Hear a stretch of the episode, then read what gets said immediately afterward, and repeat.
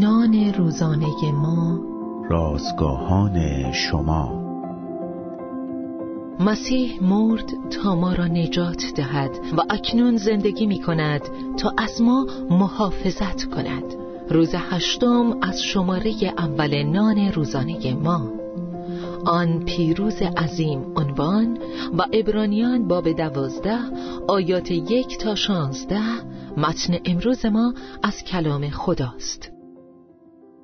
آیا کسی را می توان یافت که در یک مسابقه دو به خاطر عقب ماندن برگردد و از دور مسابقه خارج شود؟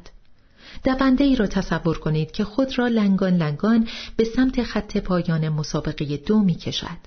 تیمی که در لحظات پایانی برای برنده شدن بازی را جدی می‌گیرد از تیمی که از ابتدای بازی مدام امتیاز می‌گیرد هیجان ما را بیشتر برمیانگیزد مسیح با شکوه ترین بازگشتی را انجام داد که دنیا تا کنون به خود دیده است.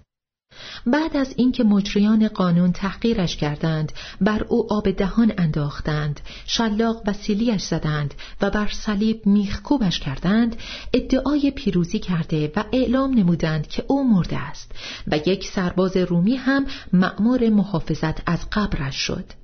چه کسی می‌تواند بیش از مسیح به اوج فلاکت رسیده باشد؟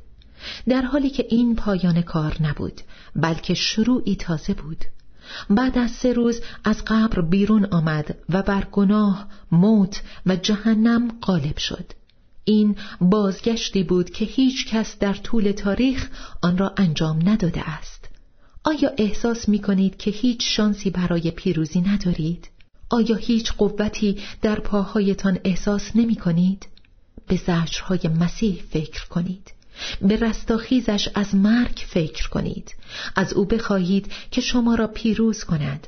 فقط به چیزی که او به شما می‌دهد بیاندیشید. مهم نیست که تا چه حد پست و ضعیف شده اید.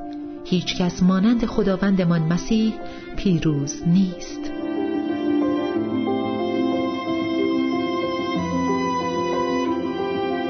کلیه حقوق متن این اثر متعلق به انتشارات جهان ادبیات مسیحی است.